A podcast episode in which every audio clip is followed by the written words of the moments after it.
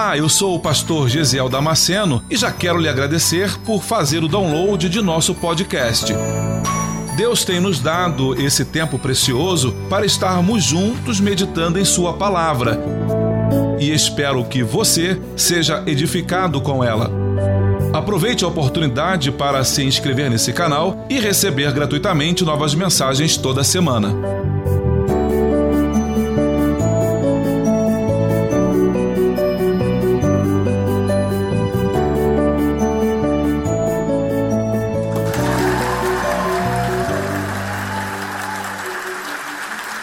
Texto diz assim: E vós também, pondo nisto mesmo toda a diligência, acrescentai à vossa fé a virtude, e a virtude a ciência, e a ciência a temperança, e a temperança a paciência, e a paciência a piedade, e a piedade a fraternidade, e a fraternidade o amor.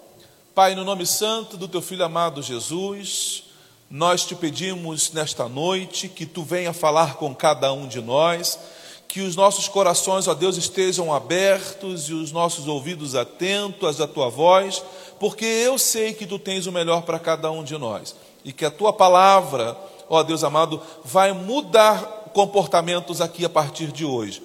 Eu te agradeço por ela e bendigo o teu nome, no nome santo do teu filho amado Jesus. Amém. Você pode tomar o teu lugar com a Bíblia aberta. Aleluias. Eu dei a esse texto o nome para essa mensagem de A Matemática da Fé Cristã, porque eu, eu vi a forma como o apóstolo Pedro escreve esse texto, da forma como ele dispõe das palavras, dos verbos, de como ele coloca o texto ele acrescenta, ele fala a virtude, mais a fé, mais a temperança, mais a paciência, mais a piedade, mais a fraternidade. Ele acrescenta as coisas, ele não subtrai em momento nenhum, também não substitui, ele acrescenta. Eu falei aqui hoje no culto das seis, ele, esse texto me lembra muito um, um almoço em família, me lembra a minha infância, quando nós íamos almoçar e na mesa Mamãe colocava no meu prato um pouquinho de, de, de giló, e eu olhava para ela e dizia: Não, mãe, eu não quero giló, não. E aí meu pai olhava para minha mãe e dizia: Você não viu, Selma, o menino pedindo? Coloca mais giló. Ela falava: Não, ele não pediu mais, ele está falando que não quer. Não, ele disse que ele quer mais giló.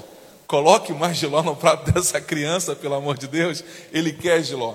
Eu fui aprendendo que na hora do almoço eu não deveria reclamar daquilo que era colocado no meu prato. Então eu comia sem reclamar, porque era melhor para mim. Se eu não reclamasse, eu comeria só aquela porção pequenininha. E se eu reclamasse, eu comeria muito mais. De tanto eu comer, hoje eu gosto de giló. Hoje eu vou muito feliz se você me chamar para almoçar e tiver giló na mesa. Eu vou ficar muito feliz. Não, não quer não? Verdinho não? Mãe, verdinho não, mãe. Alguns aqui que eu conheço, tipo assim, mãe, verdinho não, mãe, verdinho não. Aí botava no cantinho do prato. O almoço de hoje é mais ou menos assim. Deixa eu dizer para você, não coloque o verdinho no canto do prato hoje. Não coloque o giló no canto do prato. Coma, é melhor. Vai fazer bem para a tua vida, vai fazer bem para a tua alma, vai te alimentar, vai te nutrir. Você precisa disso. Às vezes o, o, o alimento, o remédio, ele é amargo, mas ele é bom para a gente. Quando você está com um problema, é, você acaba fazendo tendo que tomar um chá de boldo, melhora, né? Tá passando mal, tá com minha esposa adora a boldo. Ela ela quando tá lá com os problemas dela, eu preciso de um boldo. Opa, comigo mesmo. Deixa que eu preparo o boldo. Aí eu aproveito. Eu aperto o boldo para ficar bem amargo, porque quanto mais amargo, melhor. Eu me vingo dela também. Bem amargo, esse está caprichado. Toma, não gole só. Porque o remédio é amargo, mas ele faz bem. Ele vai fazer efeito. Às vezes, irmãos, a gente quer vir para a igreja e ouvir só palavras que nos joguem para cima, que massageiem o nosso ego, que façam a gente sair daqui, uh! Mas e aí? Está tendo mudança na minha vida? Eu estou crescendo? Eu estou amadurecendo? Eu estou deixando de ser aquele homem que eu era? Se não está acontecendo isso, do que adianta eu vir à igreja na casa do Senhor? Eu preciso melhorar, eu preciso mudar. E o propósito do coração de Pedro, ao nos escrever esse texto, é exatamente esse Pedro, aqui no capítulo 1, no versículo 14, Pedro vai dizer o quê? Que ele recebeu do Senhor a informação de que ele vai morrer. Já parou para pensar se hoje Deus aparecesse para você num sonho e dissesse para você: meu filho, minha filha, o tempo da tua partida está chegando, eu vou te recolher em breve. Como é que você ia reagir em relação a isso? Pense você aí. Olha, minha filha, eu vim te buscar. Essa semana eu venho te buscar. Essa semana, não, não, eu não. Senhor, muda a cadeira do lado, Senhor. A, a, a cadeira de trás, Senhor. Como é que Pedro reagiria? Como é que Pedro reage depois dele saber que Deus já está avisando para ele que a partida dele, Pedro, está próximo? Pedro entra em desespero? Não. Fica triste? Jururu? O que, que é, Pedro? Não, eu vou morrer. Não. Pedro está o quê? Animado. Porque ele sabe para onde ele vai.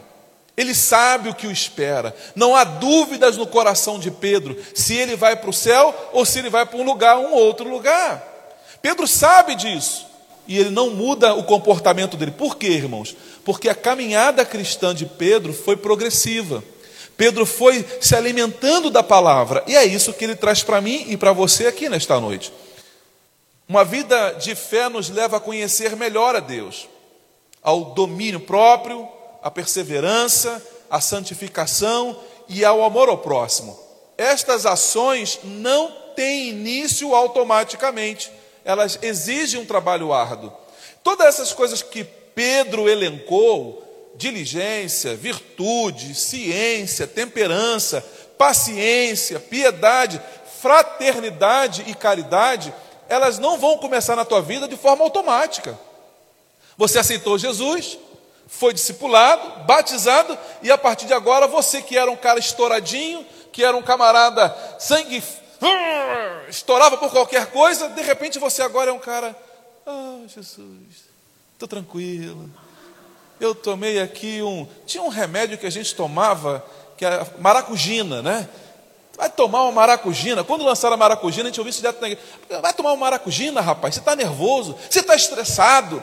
Isso não vai mudar assim. Só pelo fato de você estar aqui ouvindo, não vai mudar. Se você não se esforçar para isso.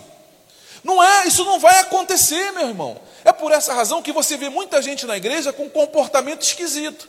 Está na igreja há um tempão, mas ele não parece ser crente.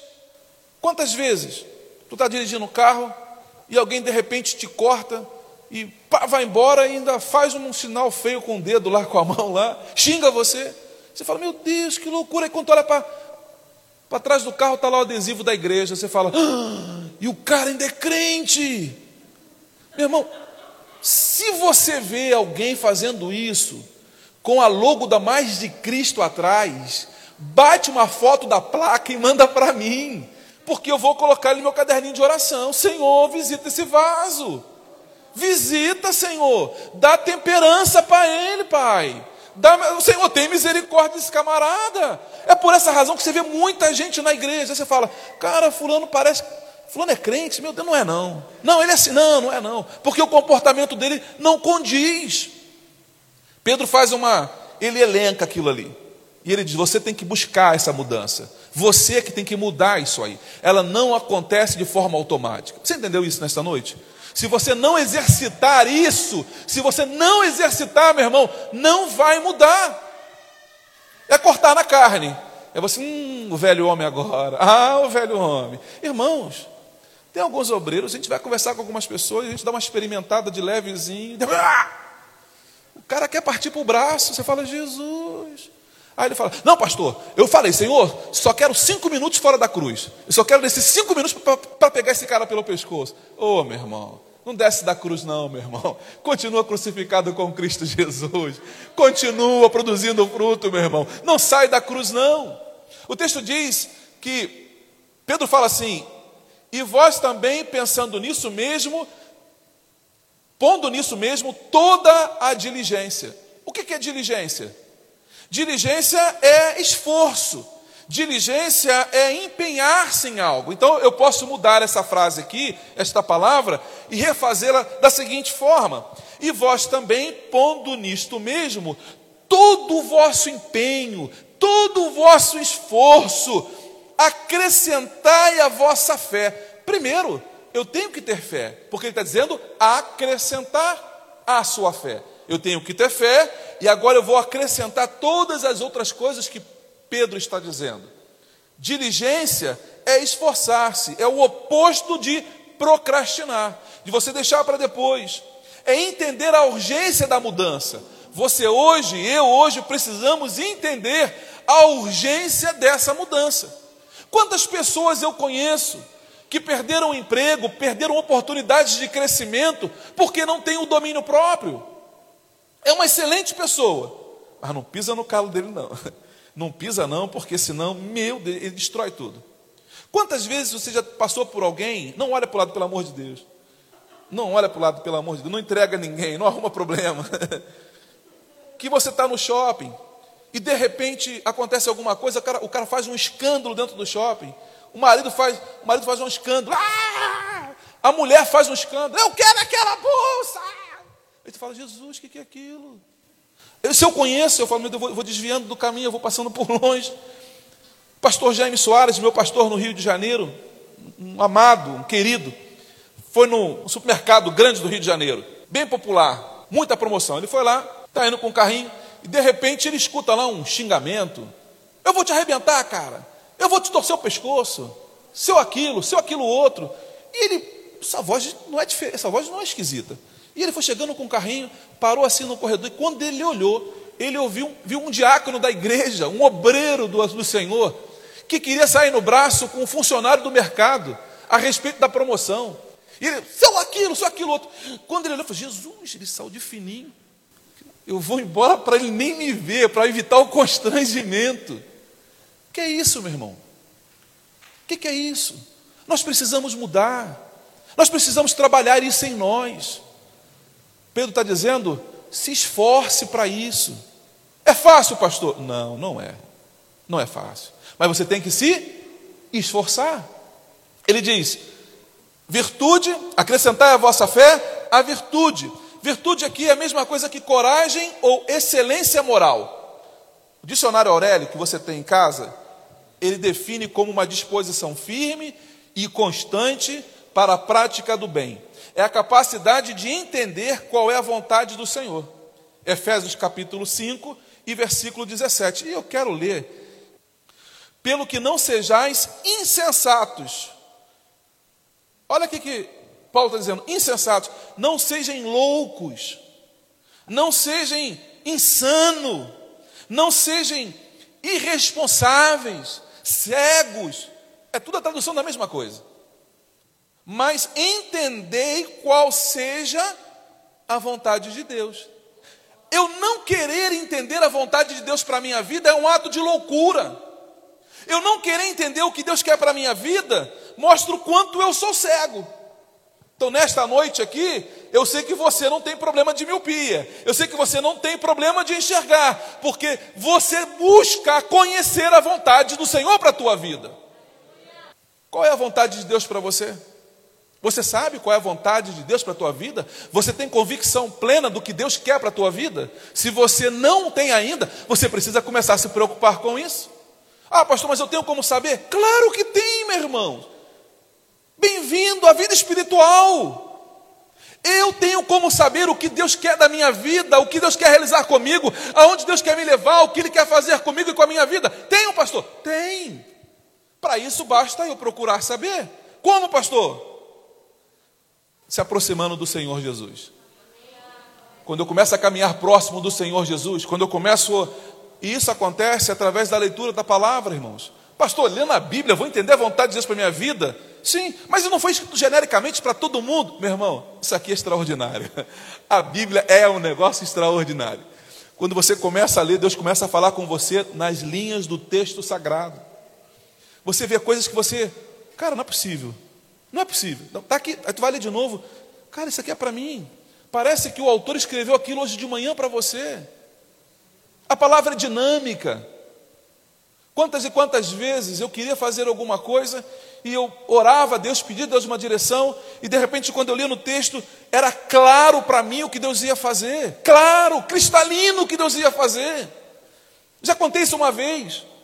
Estava desempregado, desesperado. Final de ano, Natália tinha dois, três aninhos de idade. Eu na, em Copacabana, com a minha agenda na mão, eu de manhã procurava emprego e à tarde eu ia para a igreja para fazer alguma coisa na igreja, pintar o teto, varrer a igreja, catalogar as pregações do pastor Jaime. Eu ia fazer alguma coisa. Estava desempregado, parei no ponto do ônibus e eu sabia que eu ia chorar, porque eu estava andando ficando angustiado. Final de ano, eu desempregado, não tinha dinheiro para poder comprar as coisas para meus filhos, para minha filha. Sabia que ia ter que comprar ceia de Natal e eu não tinha dinheiro para aquilo. E eu sabendo que eu ia chorar ali, eu falei: na rua não vou chorar, não. Eu segurei, fiz sinal para o ônibus, paguei a passagem. Quando eu sentei, o ônibus está basicamente vazio. Eu comecei a chorar dentro do ônibus. E eu chorei e as minhas lágrimas começaram a cair na capa da Bíblia. E eu comecei a falar, porque eu andava com currículo, um envelope com currículo e com a minha Bíblia junto. E eu comecei a orar, eu falei, Senhor, Tu está me vendo aqui dentro desse ônibus? Tu está vendo a angústia do meu coração? Senhor, fala comigo. Estou me sentindo lixo, estou me sentindo desprezado por todo mundo. Os amigos não ligam mais. Senhor, fala comigo. Eu preciso ouvir tua voz. Eu preciso saber o que, que tu tem para a minha vida. Senhor, eu estou sem rumo, estou me sentindo no escuro. E comecei a falar com o Senhor, estou me sentindo um lixo. Eu usei algumas expressões, irmãos, que eu não tenho como esquecer mais. O ônibus continuou o trajeto. Quando chegou, eu abri o texto da Bíblia, aleatoriamente, eu, eu abri a Bíblia não tenho hábito de fazer isso, não tenho hábito de fazer isso, mas naquela minha, minha rompante, naquela minha angústia, eu, eu abri o texto e quando abri, Salmo 113, versículo 7 e 8. E quando eu li, o texto diz assim: Porque do pó levanta o pequeno, e do monturo ergue o necessitado, para o fazer assentar entre os príncipes, sim, entre os príncipes do seu povo. Eu falei, ah, não. é, não. O Senhor falou comigo. Meu irmão, eu comecei a parar de chorar, fui secando as lágrimas, comecei a glorificar Deus, a Deus dentro daquele ônibus. O ônibus começou, continuou o trajeto e passou ali naquele túnel do Pasmado, ali em Botafogo, do lado do shopping Rio Sul. Quando ele chegou ali, o diabo falou assim para mim: Deixa de ser bobo, cara. Deus está falando contigo coisa nenhuma. Tu acha mesmo que Deus está preocupado com você? Um Zé Ninguém desempregado, dentro de um ônibus, tanta gente importante aí fora, Deus está olhando justamente para você. Deixa de ser bobo, rapaz. Isso aí foi uma coincidência. Podia ter aberto qualquer outro texto. Deus não está nem para você, não. Eu falei, será que é coincidência? Ah, meu irmão, entrou a dúvida. Quando entra a dúvida, o diabo faz bagunça com a gente. Quando entra a dúvida, o diabo ciranda com o crente. A dúvida, eu sou semelhante à onda do mar. Sou levado de um lado para o outro. Eu sou inconstante. Estou de repente aqui em cima cheio de fé, mas aí na dúvida, aí daqui a pouquinho eu estou aqui embaixo, eu estou desmorecido. Ah, exatamente assim. O ônibus continuou. Quando chegou em bom sucesso, eu fiz sinal e desci. Já tinha chorado, acho que tudo que eu podia chorar, já não tinha nem mais lágrima para chorar. Eu desci e estou subindo a rua Pesqueira, que era a rua da nossa igreja. Quando eu entro na igreja, no, pátio da igreja, eu dou de cara com o pastor José Anacleto da Costa, um pastor amigo, meu conselheiro setenta e poucos anos de idade, era o meu conselheiro. E quando ele me viu, falou: Oh, irmão Gisiel, que bom que você está chegando aqui. Eu tenho uma palavra de Deus para você. Eu falei: Amém, pastor, eu preciso mesmo. Como é que está a Natália? Como é que está? Ele falava: Como é que está a irmã Natália? Como é que está a irmã Luciana? Estão bem? Estão bem, pastor. Me levou para o gabinete dele, mandou sentar. Me lembro como se fosse hoje. Ele abriu uma gavetinha, tirou a Bíblia dele, uma Bíblia bem velhinha, bem poída, bem gasta, bem usada. Abriu, folheou, mandou eu ler. Escreveu num papelzinho, num ticket, aquele ticketzinho amarelo, aquele papelzinho amarelo de colar. Escreveu ali a passagem e mandou eu ler. Quando eu li o texto, eu comecei a chorar. Ele mandou eu ler o Salmo 113, versículo 7 e 8. Estava anotado. Aí ele me viu chorando e falou: O que, que foi, rapaz? O que, que é isso? O que, que foi? Aí eu parei de chorar, consegui parar de chorar, expliquei para ele. Ele se ajoelhou, começou a falar em língua estranha, começou a orar ao Senhor. E Deus nos visitou naquela tarde. Deus respondeu nas mesmas palavras que, inclusive, eu usei na minha oração. Deus deseja, meu irmão, se revelar a você. Deus deseja, minha irmã, se revelar a você. Deus deseja manifestar o desejo dele para o teu coração, aonde ele quer te levar, o que ele quer fazer com a tua vida. Deus deseja que você tenha paz na tua caminhada. Mas como é que eu faço isso, pastor? Lendo as Escrituras, pelo amor de Deus. Dedique um tempo do seu dia. Ninguém aqui, irmãos, ninguém aqui pode dizer que não tem tempo durante o dia. para cinco minutinhos ler a Bíblia. Ninguém pode dizer isso. Se você for pesquisar, quanto tempo você gasta na internet? Quanto tempo você gasta no WhatsApp? Quanto tempo você gasta no Instagram? Quanto tempo você faz, você gasta nessas coisas? Eu não tenho cinco minutos para ler a Bíblia? Ah, irmão, eu tenho. Eu tenho. Eu tenho. Você tem, meu irmão. Talvez você esteja perdendo grandes oportunidades da tua vida por causa de só cinco minutinhos do seu dia. Cinco minutinhos do seu dia. Vai fazer toda a diferença para você. Se você gastar cinco minutinhos do seu dia, todo dia. A minha, minha esposa tem feito uns devocionais diários e tem mandado para um monte de mulheres aqui. Tem mulheres aqui que estão tá recebendo os devocionais dela, faz assim com a mão. Tem feito a diferença? Tem feito a diferença na vida de vocês? Irmãos, estar exposto à palavra do Senhor muda a nossa vida. Gaste tempo lendo a palavra.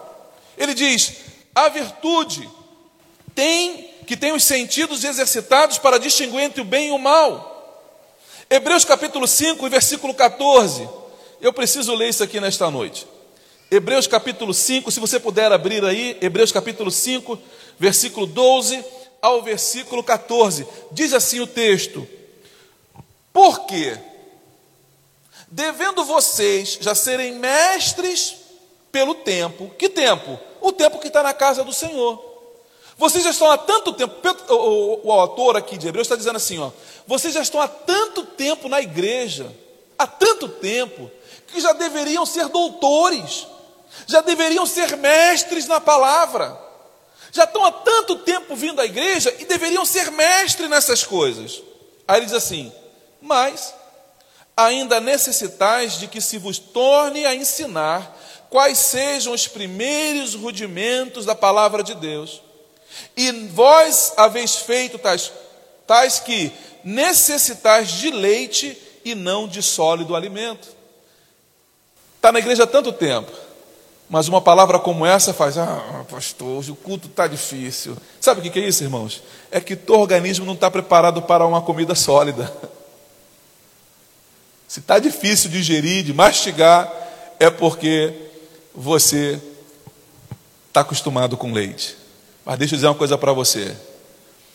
Eu preciso dar leite para as crianças, mas eu tenho que começar a dar feijãozinho com arroz para quem está mais velho. Não dá para eu continuar caminhando com a igreja só servindo leite. Não, não dá. Não dá, meu irmão, não dá. Eu tenho um compromisso com Deus. Eu não posso caminhar com você só dando, só dando frutinha, raspinha de maçã. Já viu? Não era assim que fazia com os filhos? Cortava maçã, raspava com a colher e dava na boquinha da criança. Tu consegue imaginar um crente maduro? Não é maduro, né? Para isso, que está na igreja. Aí você tem que falar, meu irmão, a Bíblia fala assim, com todo jeitinho, para ele não ficar triste e não sair da igreja. Você não olha para o lado, pelo amor de Deus. Mas você já conhece alguém que não para em igreja nenhuma, tudo para ele está errado. O pastor está errado, o ar-condicionado está errado, a luz está errada, está tudo errado para ele. Mas todo mundo está errado. Só ele que está certo. Aí ele não para em lugar nenhum, está sempre mudando de lugar para o outro. Meu irmão, você precisa começar a amadurecer. Precisa começar a crescer na presença do Senhor. Olha o que o texto vai dizer. Necessitar de leite e não de alimento sólido. Versículo 13: Porque qualquer que ainda se alimenta de leite não está experimentado na palavra da justiça, porque é menino. É menino. Como é que reage o menino? Se você chama a atenção dele para alguma coisa, o que, que ele faz? Hum, já fez isso? Tu chega para um filho, para um, um, sobrinho, você fala: Olha, não pode fazer isso, viu? Hum, magoei. Que comportamento é esse? É de menino? É comportamento de criança? Como é que funciona com adulto? Tu chega lá na empresa, ou o funcionário fez uma coisa errada, tu chama ele e fala, fulano, olha, esse teu procedimento não está correto, você precisa mudar isso aqui. Tá, sim, senhor. Não, eu vou, eu vou mudar. O que, que é isso? Maturidade. É você ser repreendido e você reagir bem à repreensão que você sofreu. Quando eu reajo diferente, isso mostra que eu não sou maduro, mas que eu sou menino. Não responde para mim, não. Mas você acha que ainda é menino ou já pode ser considerado como alguém maduro? Responde para você mesmo aí. Como é que você acha que você é? Já alcançou a maturidade ou ainda continua adolescente na casa do Senhor? Porque qualquer que ainda se alimenta de leite não está experimentado na palavra da justiça, porque é menino. Mas o alimento sólido é para os maduros na fé. E é por isso que eu estou pregando essa palavra para você hoje, porque eu sei que você é maduro na fé. Porque eu sei que você não é mais menino, que você já é um homem, uma mulher de Deus. E aí eu não posso tratar você com leitinho, meu irmão. Vamos todo mundo comer feijoada, comer dobradinha, comer aqui mocotó. Meu Deus, quanto tempo que eu não como mocotó? Comer mocotó. Os quais, em razão do costume, qual costume? De se alimentar bem, ter comida pesada, têm os seus sentidos exercitados para discernir tanto bem quanto o mal. Significa dizer o que esse texto? que se você é maduro na fé, você consegue discernir o que é errado do que é certo. Você consegue ver as coisas e você tem o discernimento, sem precisar do pastor falar com você. Mas o que, que você faz isso? Quando você começa a caminhar com a palavra do Senhor. Quando você começa a ler a palavra do Senhor, algumas coisas começam a te incomodar. Você começa a fazer algumas coisas, você fala, Ih, Ninguém falou com você. Você está longe do pastor. O pastor nem está te vendo. Mas você fala assim: hum, isso está errado. Não, isso isso está errado. A esposa do pastor Jaime, a Luciene, foi nossa conselheira durante muito tempo. E ela dizia que ela fazia assim: ela ia se arrumar, aí ela se arrumava, chegava na frente do espelho, ela olhava e falava assim: Senhor, Espírito Santo, me ajuda, minha roupa está escandalosa, a minha roupa está Está insinuante demais, está provocativa. Senhor, me ajuda, me, me, ajuda, Senhor. E ela falou que, que o Senhor incomodava ela. Não foi um, o pastor, não foi o marido, não foi, não foi o Espírito Santo que a conduziu. E ela falou assim: Ah, essa blusa aqui não. Ela pegava a blusa, ué, se eu não posso usar hoje, se o Espírito Santo não quer que eu use hoje, vou jogar essa bagaça fora para eu não correr o risco de amanhã eu usar. Amanhã eu saio correndo, não consulto o Senhor e eu vou jogar isso aqui fora. Meu irmão, eu não preciso. Não sou eu que vou dizer para você que se, se você vai fazer, se não vai fazer, se vai usar, se não vai, se vai. Não sou eu. Pastor, será que eu posso ir na balada? Tu quer ouvir o que de mim? Pergunta para o Espírito Santo o que ele vai dizer para você. Espírito Santo, eu posso ir na balada? Eu vou lá só para dançar um pouquinho. É só meia hora no, no rastapé lá, Senhor. Só meia hora é assim. Consulta o Espírito Santo, meu irmão. Deixa ele te conduzir, deixa ele falar para você. Começa a mudar dentro de você. Você começa a perceber que Deus está conduzindo a tua vida. Aí você fala assim, cara, eu fazia aquilo e eu já não faço mais. As pessoas começam a perceber isso em você e falam, ué, você não. Tu mudou, cara. Ah, se fosse ele no tempo passado, tinha quebrado tudo. Está diferente, está diferente. O que é isso, irmãos? É o Espírito Santo em minha vida. E ele vai me transformando. O Espírito Santo está transformando a tua vida? O Espírito Santo tem transformado a tua vida? Você já não é mais aquela mesma pessoa que você era alguns, alguns meses atrás, alguns anos atrás? Aquilo que você fazia, você parou de fazer? Então, está surgindo efeito. O apóstolo Pedro vai dizer assim: a virtude agora ele vai dizer, acrescenta a ciência. O que é ciência, irmãos? É o conhecimento. Conhecimento de quê? Das Escrituras. No final do capítulo, no versículo 13, capítulo 3, versículo 18, Pedro vai dizer exatamente assim: comece a crescer no conhecimento do Senhor Jesus Cristo. Comece a crescer no conhecer Ele. Como é que como é que você conhece Jesus hoje? A gente conhece caminhando juntos. A gente conhece caminhando juntos. Tem algumas pessoas que olham para mim de vez em quando. Tu não está bem, não, né? Não, eu estou sim. Não, tá não, te conheço. Você está triste. Não, não estou não. Estou não. Eu começo a fazer biquinho. Tá, que eu te conheço, você está triste. Vem cá, vamos conversar. Por quê? Porque caminhamos juntos. A gente caminha junto. Quando você começa a caminhar com o Senhor Jesus, fica fácil entender a vontade dele. Quando você começa a caminhar com Jesus, fica fácil às vezes, irmãos, eu faço gabinete aqui basicamente quase todo dia. Pessoas que não sabem que decisão tomar para muitas áreas da vida. Por que, que não sabe? Porque não consultou o Senhor. Quer ver uma coisa? Você vai, não fica triste comigo, pelo amor de Deus. Eu te amo tanto. Não fica, não fica triste comigo. Mas quem é que tem conduzido a tua vida? Quem é que tem dirigido os teus passos? A quem é que você consulta quando você tem que tomar uma decisão? Quando você tem que decidir sobre algo, o que, que você faz? Você abre as escrituras e fala, Senhor, me mostra o que eu tenho que fazer, ou você abre o jornal lá no horóscopo para ver o que, que o demônio fala para você? Pastor, o demônio? Que isso, pastor? Pega leve. Pega leve não, meu irmão. Ou você acha que o horóscopo é de Deus? Quem é que você tem consultado? Onde é que você tem lido, buscado referência? Busque conhecimento na palavra do Senhor. Comece a descobrir a vontade do Senhor na palavra dele. Meu irmão, deixa esse laço. Minha irmã, deixa esse laço. Deixa esse laço chamado horóscopo. Deixa esse laço porque é um laço na tua vida. É uma prisão demoníaca na tua vida. Que isso, pastor? Eu estou falando com todo temor e tremor diante de Deus nesta noite. O que é temperança, meu irmão? Temperança é domínio próprio. Ou seja, fatores externos têm pouco ou nenhum efeito na sua conduta. Eu penso nisso como um vidro temperado. Né? O vidro temperado, ele, você pode colocar ele do lado de fora, ele externo, que nem o sol acaba com ele, nem a chuva e o vento destrói também o vidro temperado, porque ele está temperado. O que, é o destemperado? Destemperado é aquele que se quebra por qualquer coisa. Destemperado é aquele que se der um ventinho, ele, racha, ele quebra.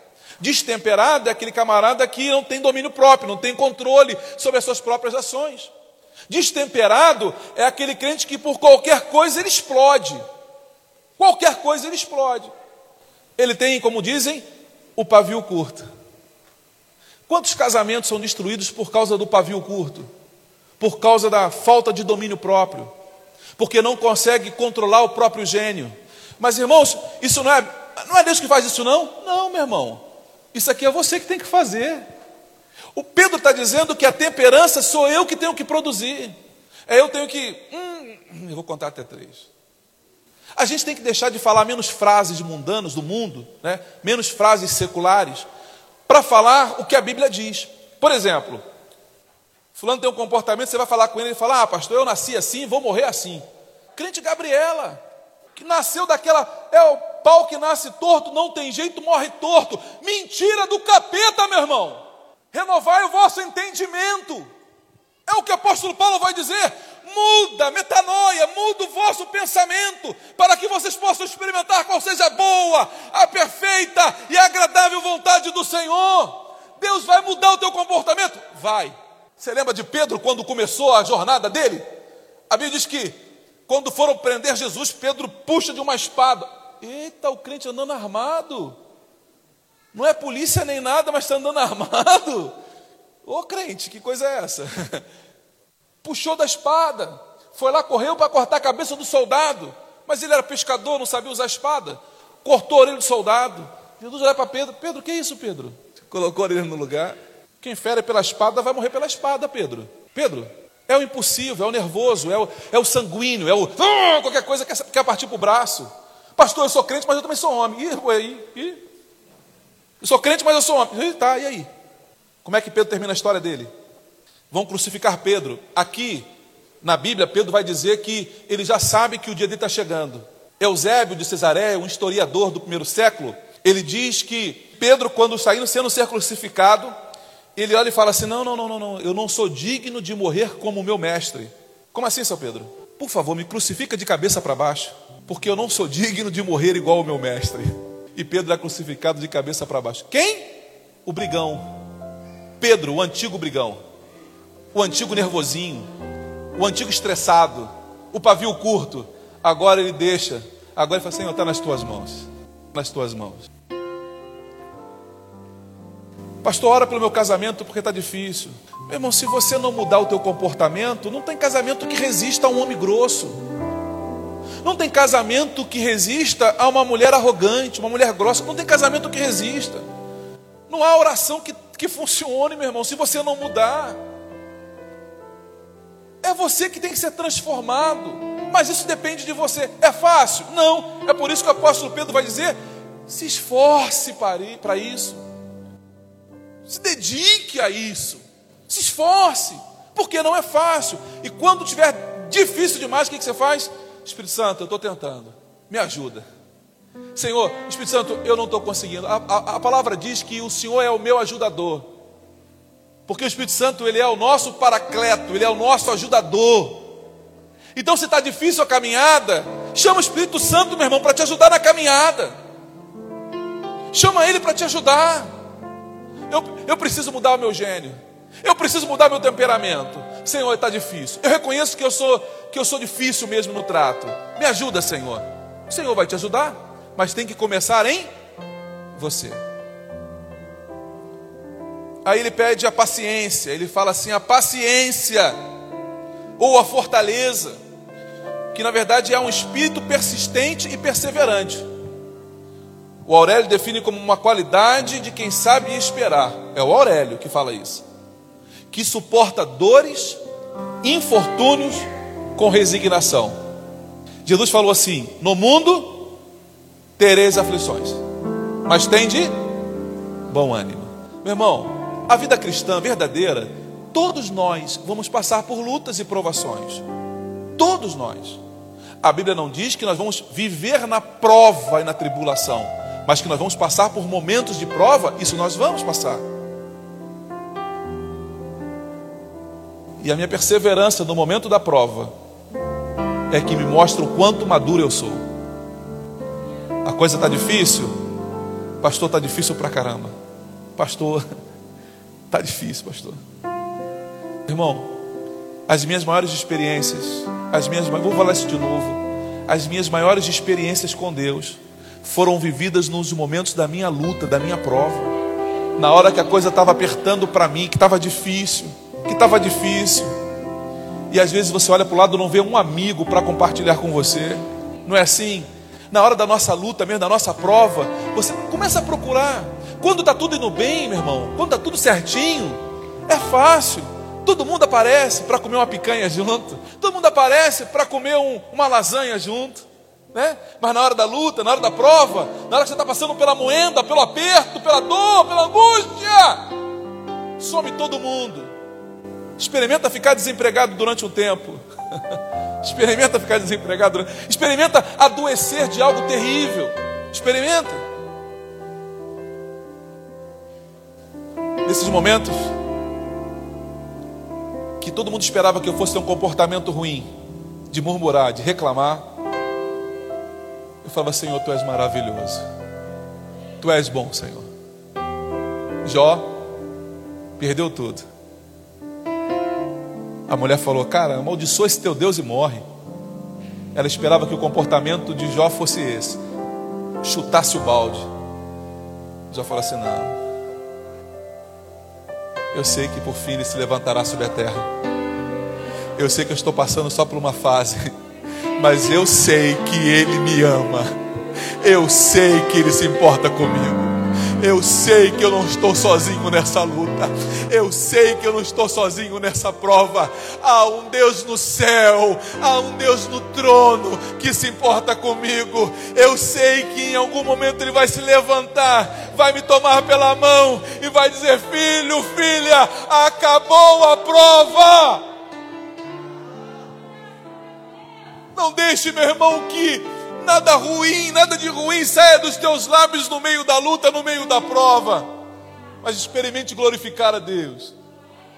Experimente na hora da luta, na hora da dor, você começar a cantar uma canção para Ele. O inferno olha e fala assim: Ah, não acredito! Eu não acredito! Era para ele xingar agora! Era para ele chutar tudo para o alto! O diabo está tá, tá revoltado, porque ele olha para você e vê você assim. Oh, Deus, tu és maravilhoso, Senhor.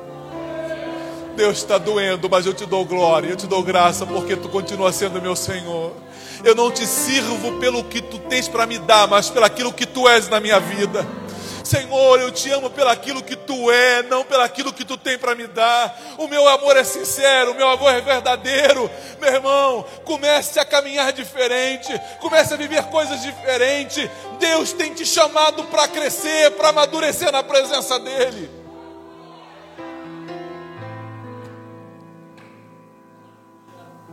Aí ele termina, Pedro termina dando uma última orientação. Ele fala assim: traga para vocês, exercitem a piedade. A piedade tem o mesmo significado que compaixão. Tem o mesmo significado que compaixão. O mesmo, o mesmo significado. Essa palavra no grego ela, ela é eusébia. E a eusébia, ela, a tradução dela é, é bem ampla. É compaixão. E eu sou obrigado a pensar no texto que fala, por exemplo, sobre o bom samaritano. Lembra do bom samaritano? Que ele passa, o sacerdote passa de longe. Ele é indiferente à dor do outro. Ele está vendo sofrer, mas ele é indiferente. O texto está dizendo que eu tenho que exercitar a bondade. Bondade é um exercício, é prática. Não adianta apenas eu sentir e não fazer nada.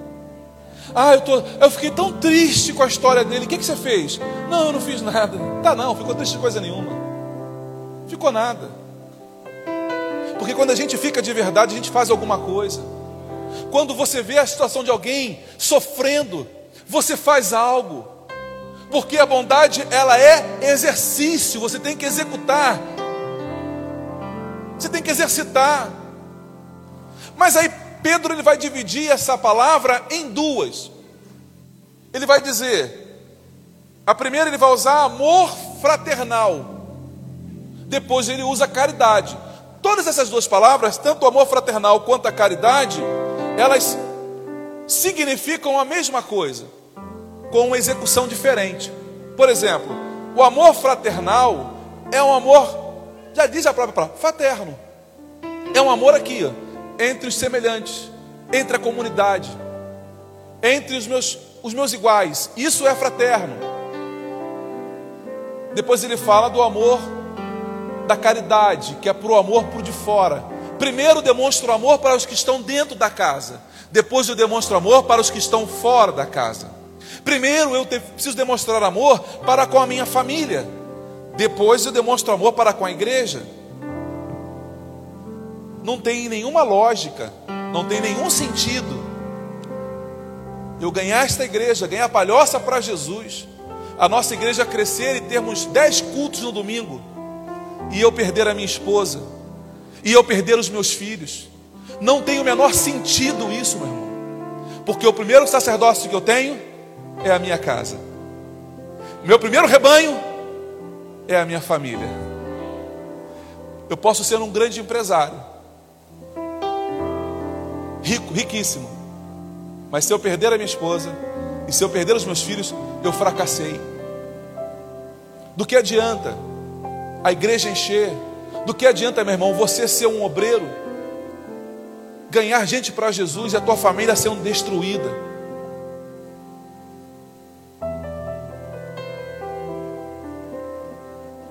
Deixa eu falar uma coisa para você. Paulo, quando escreve a Timóteo, ele vai dar as características do que tem que ser um pastor. E ele diz que esse pastor, para ser pastor, ele precisa primeiro cuidar bem dos da sua própria casa. Se ele não for bom e for um bom pai dentro de casa, não serve para ser um bom pastor. Eu preciso demonstrar amor primeiro dentro da minha casa. Comece a observar o comportamento de alguns pastores por aí. A família toda largada de lado.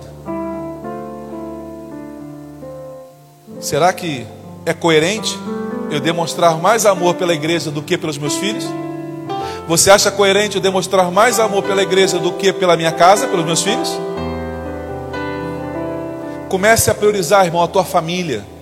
Comece a priorizar os teus filhos, a tua esposa. Comece a priorizar o teu esposo, a tua casa. Coloque a tua casa na frente de coisas. Depois que você exercita aqui dentro, depois que você demonstra amor pelos de dentro, a gente começa a fazer isso pelos de fora. Aí é caridade. Porque a hipocrisia minha, eu falar que eu ajudo lá fora, se eu não ajudo meu semelhante. Que amor é esse? Que eu olho para o meu irmão e estou vendo ele sofrendo e eu podendo não faço nada para ajudar. Você sabe que o fulano está desempregado, está correndo atrás do prejuízo, está tentando, mas não consegue. E aí você não tem, o teu coração não dói por ver isso. Tem gente que faz piada. Olha lá o irmão da camisa azul. Ele só vem com aquela camisa, né? Ó, todo culto, cara. Ele só vem com aquela camisa azul. Nossa. Você se perguntou se ele tem outra cor? Se ele tem outra camisa? O meu avô, durante muito tempo, ele só ia para a igreja com uma camisa. Era a única camisa que ele tinha. E essa camisa ainda tinha uma marca de ferro queimado nas costas dele. Ele não podia nem tirar o paletó na igreja, um calor do Rio de Janeiro, e nem o paletó ele podia tirar. Por quê? Porque tinha uma marca de ferro nas costas. E o pessoal olhava para ele e dizia: Olha o, olha pastor da camisa vermelha. Opa, só usa aquela camisa, né? Você já se perguntou se ele só usa aquela camisa porque ele só tem aquela? Antes de você fazer isso, antes de você falar isso, compre uma camisa e dê de presente para ele. Meu irmão, senti no coração, eu queria te dar um presente, queria te dar uma camisa de presente. Presenteia. Talvez não fosse a mensagem que você gostaria de ouvir nesta noite, mas eu sei que é a mensagem que Deus queria falar com você. É a mensagem que Deus queria ministrar ao meu e ao teu coração nesta noite. Eu quero, eu quero orar por você nesta noite. Eu queria que você curvasse a sua cabeça. Você acabou de ouvir mais um podcast. E se você foi edificado com essa mensagem, compartilhe com outras pessoas. Até o próximo encontro.